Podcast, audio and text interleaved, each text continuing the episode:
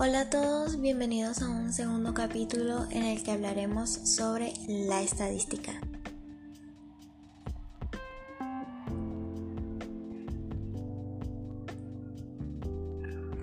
¿Qué es la estadística? ¿En qué consiste la estadística?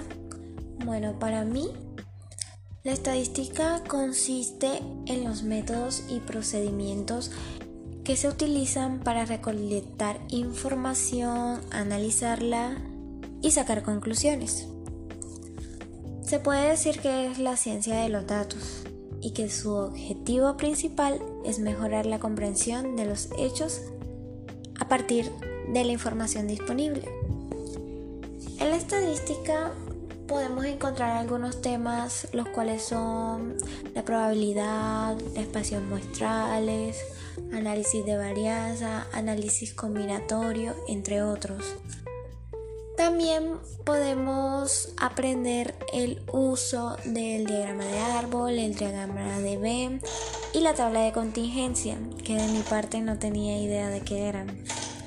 La estadística es muy importante, ya que es aplicada en nuestra vida ya sea descriptiva o inferencialmente, las cuales son muy útiles en las diversas áreas del conocimiento en la que se aplique el análisis de datos. Y para terminar, un consejo que quiero darles es que la práctica en la estadística es muy importante y fundamental. Sin más que decir, nos vemos en el siguiente capítulo.